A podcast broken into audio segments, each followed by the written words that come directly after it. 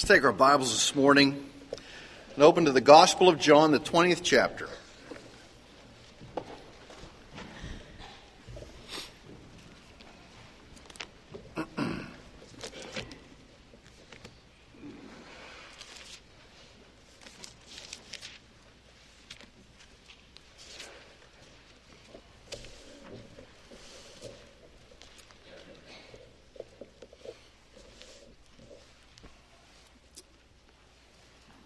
Let me pray. Heavenly Father, as we come before you today, open our eyes to your word, that we may see and understand, that we may hear not with the ears of man, but with the ears that have been touched by the Holy Spirit, that it may seep into our hearts and fill all that we are, that we may live out this gracious word you have given to us. We ask this in Jesus' name. Amen. Now, I've chosen the Gospel of John to begin the year that we would go through this Gospel. As some have said, it is a book which a child can wade and an elephant can swim in. Now, we'll wade in some parts and we'll swim in some others, to the point that we get in depth in it and it just fills all that we are. I don't know how long we'll study John, how long it'll take to get through all of it. I expect the first chapter will go pretty slowly because it is rich with who Jesus is. And if we don't understand who Jesus is, we're not going to understand everything else. But once we get past the first chapter, it'll go pretty quickly, I think, because of the way that John structures how he presents the person of Christ. Now, if you remember, 9.5 years ago, yeah, okay, I know that you remember that. We began a study on the book of Matthew, and we studied Matthew mostly on and off for almost 4 years. That's how long it took us to get through Matthew. It won't take us 4 years to get through John. It'll be much faster than that. A few years ago, we started a study of the book of Romans, and we got halfway through the book of Romans, and we will return to Romans at a later date. Now, when we look at the structure of a gospel and why people write things. Now, I hate to say this, but I have 4 books in my office. They're on my computer, they're in boxes, and they're books that I have started, but I've never been able to get over the hump and finish them. I have a friend in Louisiana who writes books. He just cranks them out. And I say, Garrett, why do you write books? He says, I have to. There's something within me that has to get out. I'm like, well, that's a pretty good reason to write a book. And I've got another pastor friend, and I have to quote him as to, I said, why are you writing this book? He's writing a book on preaching. He says, because I've got the best way to do it, and the church needs to know it. I said, okay, man. All right, that's it. Okay. Well, most reasons people write books are, I don't want to say they're pedestrian, but they're because we think we've got a good thing going on and we want to share it, or we just feel like we've got the right answer and everybody has to know it, or there's something within us that comes out. We're going to find out today why John wrote this gospel, why John wrote his book. It is very clear and very direct, and it is summed up not in the opening verses of his gospel, but way at the end, in the 20th chapter, right at the end, verses 30 and 31. So let me read those for us today. Many other signs, therefore, Jesus also performed in the presence of his disciples, which are not written in this book. But these are written that you may believe that Jesus is the Christ, the Son of God, and that believing you may have life in his name. Now, that's the reason why this gospel is written. And if John were here, he would say, the only purpose I have in putting a pen to paper or ink to parchment, however it was when he did this, was because I want you to know who Jesus Christ is. And once you know who Jesus Christ is, you will believe, and by believing, you will have eternal life. That is the sole purpose of this gospel. Now, let me give you a quick overview of all the Gospels so that we can understand John's just a little bit better. Turn to Matthew, the first chapter of Matthew. Now, we can't I can't read the Gospels or look at them as they are laid out and think that the hand of God's providence was not upon, obviously, they're being placed in a certain order and God using certain individuals under the inspiration of the Holy Spirit to present and give us pictures of who Jesus is, Now, it's proper that Matthew, Mark, and Luke should be put together in a particular order and that John... See, Matthew, Mark, and Luke are called synoptic gospels, and we'll talk more about that later. They are like kind. John is a little bit different, and there's a reason that John's is a little bit different. Now, Matthew is the first, and he presents Jesus Christ as king. Look at the very first verse of the first chapter of Matthew. The book of the genealogy of Jesus Christ, the son of David, the son of Abraham. Who was born first, Abraham or David? Abraham. Why is David listed first? Because David was king. Okay, David was king, and Jesus is the son of David. So his genealogy is shaped, and the Gospel of Matthew is really shaped to demonstrate that Jesus is the coming king, the Messiah that we have been waiting for, and he comes from the proper line in the proper fashion that he gives evidence that he is the son of David, the one whose throne would be forever and ever. Now, not all of the Gospels have genealogies. Mark does not. John does not. We'll talk about that in just a second. But Matthew and Luke both have genealogies. And Matthew is saying he is to be the king, the one whom Zechariah foretold hundreds of years before. Zechariah said, "Behold, the king comes to the meek and lowly, riding on a colt, the foal of a donkey." And that prophecy is fulfilled in the coming of Christ. And above his head on the cross was a sign that said, "This is Jesus of Nazareth, King of the Jews." Now, it was meant in derision, but yet it is true. He comes as king. Now flip over to the Gospel of Mark.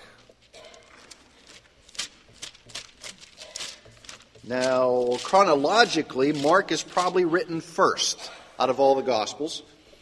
And Mark is, in today's world, Mark would write with bullet points. Okay? Now, I have a friend that... I probably told you he comes down from Cleveland, teaches at Vanderbilt, a class in business. The first paper he assigned to all these very eager Vanderbilt students. Okay, Vanderbilt has a reputation for being a group of bright people, and he said, "I want a 5-page paper on this." Okay, and he gave them the topic. Well, he said, out of 30 people in the class, I got 5 5-page papers. The rest were longer than 5 pages. I don't think I ever wrote a paper longer than the professor, told me to write.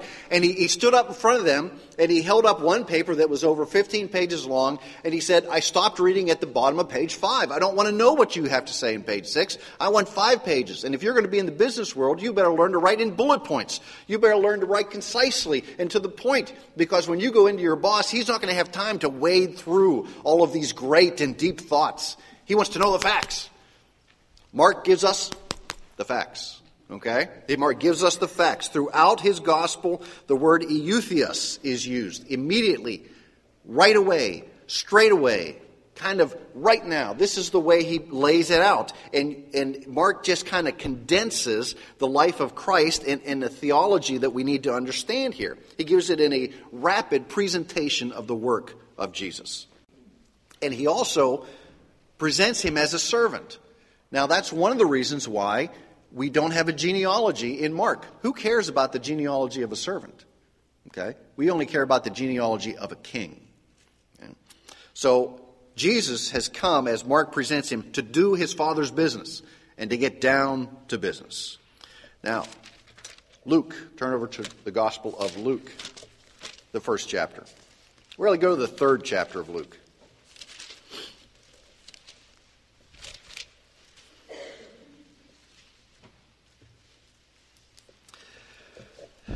The third gospel presents Jesus pretty much as a man. Now, it's important for our Lord as a man to have a genealogy, and that's what we see in Luke chapter 3. And you have to go to the 23rd verse of the genealogy. And contrary to Matthew's genealogy that starts old and goes to the new. Luke's genealogy starts with Joseph and goes backwards to Adam. He doesn't go to the King David. He goes all the way back to Adam in an effort to help us understand that Jesus Christ, being 100% God, was also 100% man. That deity came and dwelt in this body, and that is the incarnation.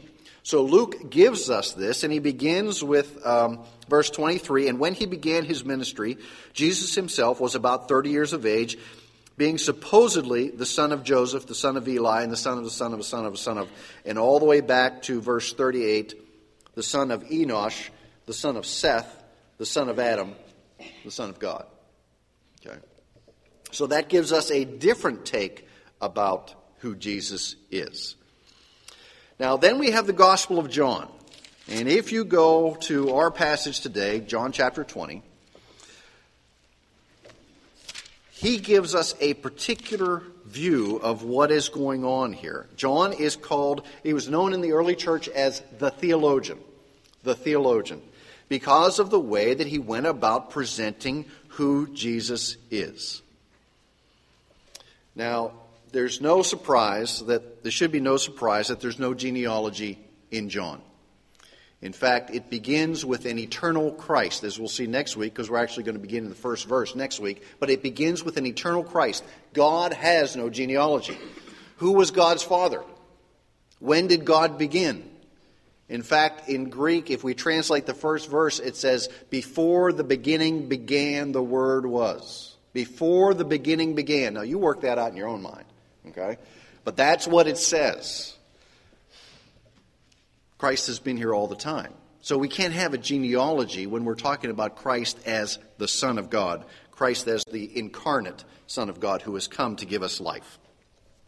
Now, John wrote his gospel so that we might know who Jesus was and to believe. He also wrote it to combat error. John's gospel was written a little bit later than the other gospels. So by that time, the church was in gear and it was happening and error was seeping in. So John is writing to combat some of the error that was cropping up. And we'll see that as we go along. But his purpose is really summed up. And we can go back to Caesarea Philippi. And there the apostles are there. And Jesus looks at them and says, "Who do you say I am? Or who do men say that I am?" They give a list, and then he looks and says, "Who do you say I am?" And what does Peter say? "You are the Christ, the Son of the living God." And Jesus says, "Flesh and blood did not reveal that to you, but my Father who is in heaven revealed that to you." That's the way that we understand who Christ is, when the Father reveals him to us. And what is the instrument that the Father uses to reveal who Christ is? Through the power of the Spirit, through the demonstration and the preaching of the Word of God. And John has written this portion of the Word of God so that we might know who Jesus is. Who Jesus is. And that's its design. In fact, more than 98, I quit looking at 98 times, John says that you might believe. That you might believe. He kind of beats us over the head with that. Now, occasionally people think that the Gospels are intended to be little miniature biographies, little miniature lives of Christ. If they are the lives of Christ, they are very cursory and slender volumes indeed. I did some looking around at great biographies, and the biography of Robert E. Lee, written by Douglas Southall Freeman, is in 4 large volumes, more than 2,000 pages. It took him 19 years to complete it, and it is considered the finest work on Robert E. Lee ever published and one of the finest biographies ever published. If we hold up the life of Robert E. Lee to the life of the Son of God, Jesus Christ, and say which biography is more in depth, well, we have to say Freeman's, because it is a biography. The Gospels are not biographies. They are theological works with a particular purpose in mind. They only present certain portions of Christ and certain portions of his life from the perspective of each author under the inspiration of the Holy Spirit. Okay? In the same sense that if we went out and stood on the 4 corners of an intersection and watched an accident, we might come up with a little different take on each what each color car was involved, what each person was doing. Well, they were smoking a cigarette. No, I didn't think they were smoking. I thought they were combing their hair. No, they were talking on their cell phone. They were texting. Texting is against the law now while you drive. No, you've seen those signs. Okay. John says, many other signs did Jesus do, also performed in the presence of his disciples, which are not written in this book. You see, there are gobs of other things that Jesus did. And John says, I didn't write those down because they didn't fit my purpose. Or perhaps they were redundant. We have a healing here. We didn't need another healing of the same sort. He says, but these have been written that you may believe that Jesus is the Christ, the Son of God. And the outcome of that belief? Eternal life. Eternal life. This gospel stands apart from the other three because of its purpose and its character. Now, a pastor I know was told a story. I was in a conference he was speaking at, and he told this story. He's sitting in his office one day, and his secretary says, there's a man out here, he's pretty distraught, can you talk to him? And he said, all right, send him in. And he came in, and he was a doctor. He was Jewish. He ran an abortion clinic. He said, my business is failing, my second marriage is failing, my life is falling apart, it has no meaning. One of my friends said, you'd be able to help me. What can you do for me? And, that's a lot to put on somebody's plate all of a sudden. And he says, I can't help you. Straight out. He says, I can't help you. Can't do anything for you. He says, I think I know a guy who can. The guy's like, yeah, who's that? He gave him the Gospel of John. He said, you go and you read this. When you figure out who Jesus is, you come back and see me. The guy took the book. He like, this is the best you can do. So he went home. And the pastors thought, I can't do anything more than that. I'll never see him again. 10 days later, the guy comes right, bolts right past the secretary, flings open the door. He's got that gospel in his hand. He says, I figured it out. I know who Jesus is. He's the Son of God. His life was never the same because he figured out who Jesus was. How? From the Gospel of John. We went to Russia in the early 90s. 1994, went on a mission project. And we went to Russia for 10 days. We were down in a city called Saratov, and we were passing out a book. And the book had two sides. Half of it was called More Than a Carpenter, and it was written by Josh McDowell. It was an apologetic, a book designed to demonstrate and to prove who Jesus was. And if you flipped it over, on this side it was the Gospel of John. Well, we got to Saratov, and we were some of the first Americans who had ever been there, because it was a closed city. They manufactured tanks and helicopters there, and foreigners were not allowed before the fall of communism. And we went out on the street, and we began to hold up the books and say, we want to give these books away for free. And we held up More Than a Carpenter, and we hardly had any takers. We thought, what are we doing wrong? And then somebody said, what they want is on the other side. So we stood out there, and I'm going to tell you what, we had this cart with piles of books, and we held them up and said, Evangelon. And we could not unwrap the books fast enough. Okay? They came from the city. They just poured out when they heard we were giving away the Evangelon, the gospel. They came running, and we simply would just unwrap the books and go like this and pass them out. We didn't find any laying on the street. Okay, you have to understand, this is 1994, and the people were hungry for the Word of God. It had been closed off in their lives.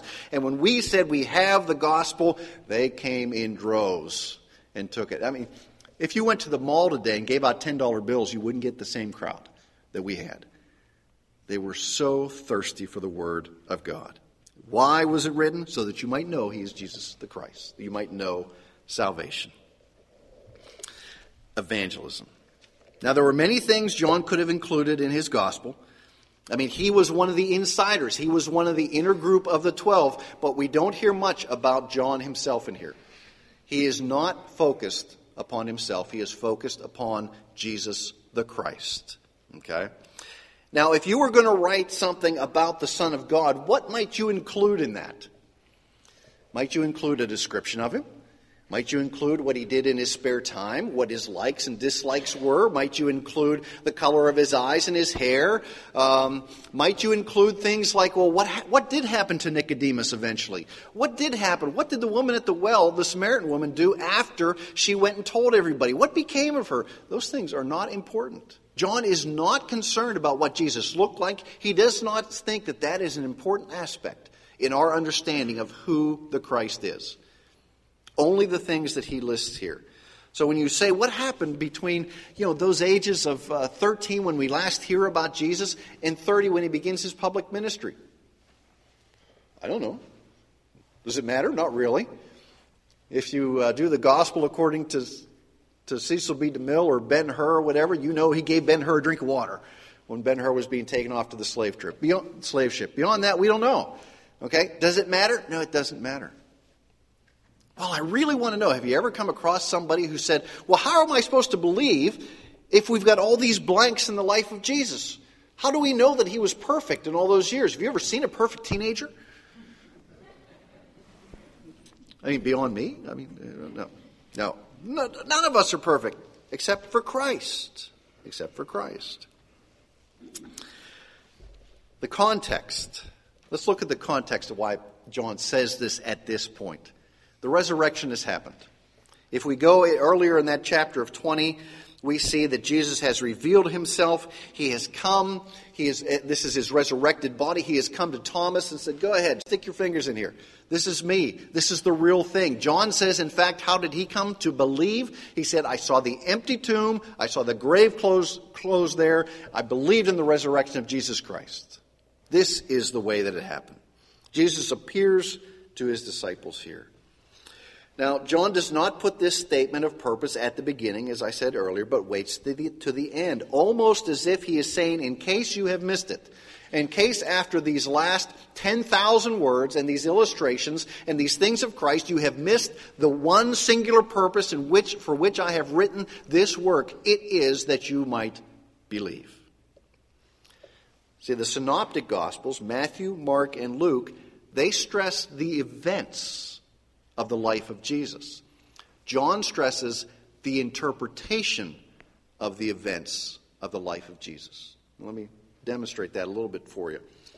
He spends an entire chapter on Nicodemus. And it's not just the coming of Nicodemus. What is the purpose of that? It is so that you might understand what it means to be born again. Then, the woman at the well. You understand the Samaritan woman at the well. She is there at noon. Nobody goes to get water at noon in the Middle East unless you are a cast out from the rest of society. And Jesus, who is a Jewish man, speaks to a Samaritan woman at noon at the well and says, can you give me a drink? And then the conversation goes into what? Water, so that you will never thirst again, worshiping in righteousness and truth and holiness and that. And she is changed forever. And she runs off to tell everybody else in town about the man who knew everything about her. And as we'll see later when we get to that chapter, she left her water pot there at the well. She came looking for water, and she got water. But not the kind you drink, the kind that fills you up for all eternity from inside. You get to another chapter where you have the feeding of the 5,000, a miracle in a very tangible fashion. And he lays this all out. And that was just the men who were fed, the 5,000. It doesn't talk about all the women and the children that were there. And what happens later in that passage? John shows us. He said, they followed him across the lake. Why did they follow him across the lake? Because they wanted some more food. They wanted some more miracles. It wasn't that they were hungry for his word, but John says, you see, these people, they saw the miracle and they didn't believe. He said, blessed are those who hear and do not see and believe. They're more blessed than those who see. See, John gets into the lives of the people. Now, if he were here today, what would he tell us? He says, this is how I came to faith. I saw Jesus. I saw him for years. I watched how he interacted with people. I saw the people who came in contact with Jesus and walked away and were not changed, but I saw the lives that were changed forever. I saw the scars. I saw the empty tomb. I saw the cloths lying there in the tomb. He is the risen Lord, and I've written all this so that you might believe the same thing that I believe, and that you might have eternal life because of it. Now, over the course of the next weeks, as we dig into the Gospel of John, each of us is going to have to come face to face with the evidence of who Jesus is. And what will we do with that? Okay. For some, it will be the beginning of faith. Perhaps some who walk in here, They will hear the gospel and understand it for the first time, and their lives will be changed, because that is the purpose. The word of God does not come back void. It will go, it will implant in some hearts, the Spirit will work, and lives will be changed. Some of us, it will be a tool that we have been waiting for, and we'll say, I can use this. I've got some friends who need to hear this, and now I can understand how I can share this and what the power of this gospel is. Some, unfortunately, I think, will come and they'll find their heart will grow harder. It'll grow harder because they'll, in hearing a cursory way, they will grow ever more confident in a faith that is mediocre, a faith that they think is good enough, a faith that they've had, and yes, I'm a believer, but the fruit of their life is not really being demonstrated. They'll say, I believe these things, but in believing them, they'll remain the same. For those of us who believe in the gospel of Jesus Christ, we cannot hear it again. We cannot dig into it in a deep fashion without being changed again and becoming more and more like him. If we profess faith in Christ, if we say that we believe these things, then our lives must demonstrate it. We cannot be the same when we hear the gospel. You will find in the Gospel of John what Christ has done for you. You will find how he lived. You will find how lives have been changed. But it will be for us. So it will be the question, like Thomas, will you put away your doubts now? And will you believe? And will your life be forever changed? Let's pray. Heavenly Father, this is a great book. It is a gospel, but it has a very distinct purpose. It is a theological work so that we might read it and believe who Jesus is. In the coming weeks, Lord, we pray that you will open our eyes, open our hearts, that we might dig into this gospel and know who Jesus is, and know in such a way that we live with such boldness, that we live with such power, that we fear no man, we fear no system in our society, we fear nothing that the world can do for us, that we are more focused upon living for Christ than anything else. Because we know who he is. Because we have read and believed, and by believing we know we have eternal life. And then our desire would be that others would read and know and believe and have eternal life. Lord, grant that in the midst of all this, that our hearts are full of compassion and calmness and mercy, that as we share these absolute truths that are in Scripture, we would do so in that fashion, in a way that is gentle and caring, but uncompromising.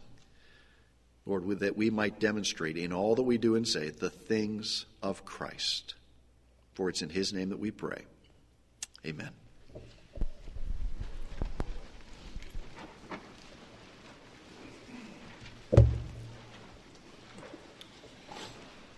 Let's stand and sing number 24, Oh, the Deep, Deep Love of Jesus, number 24.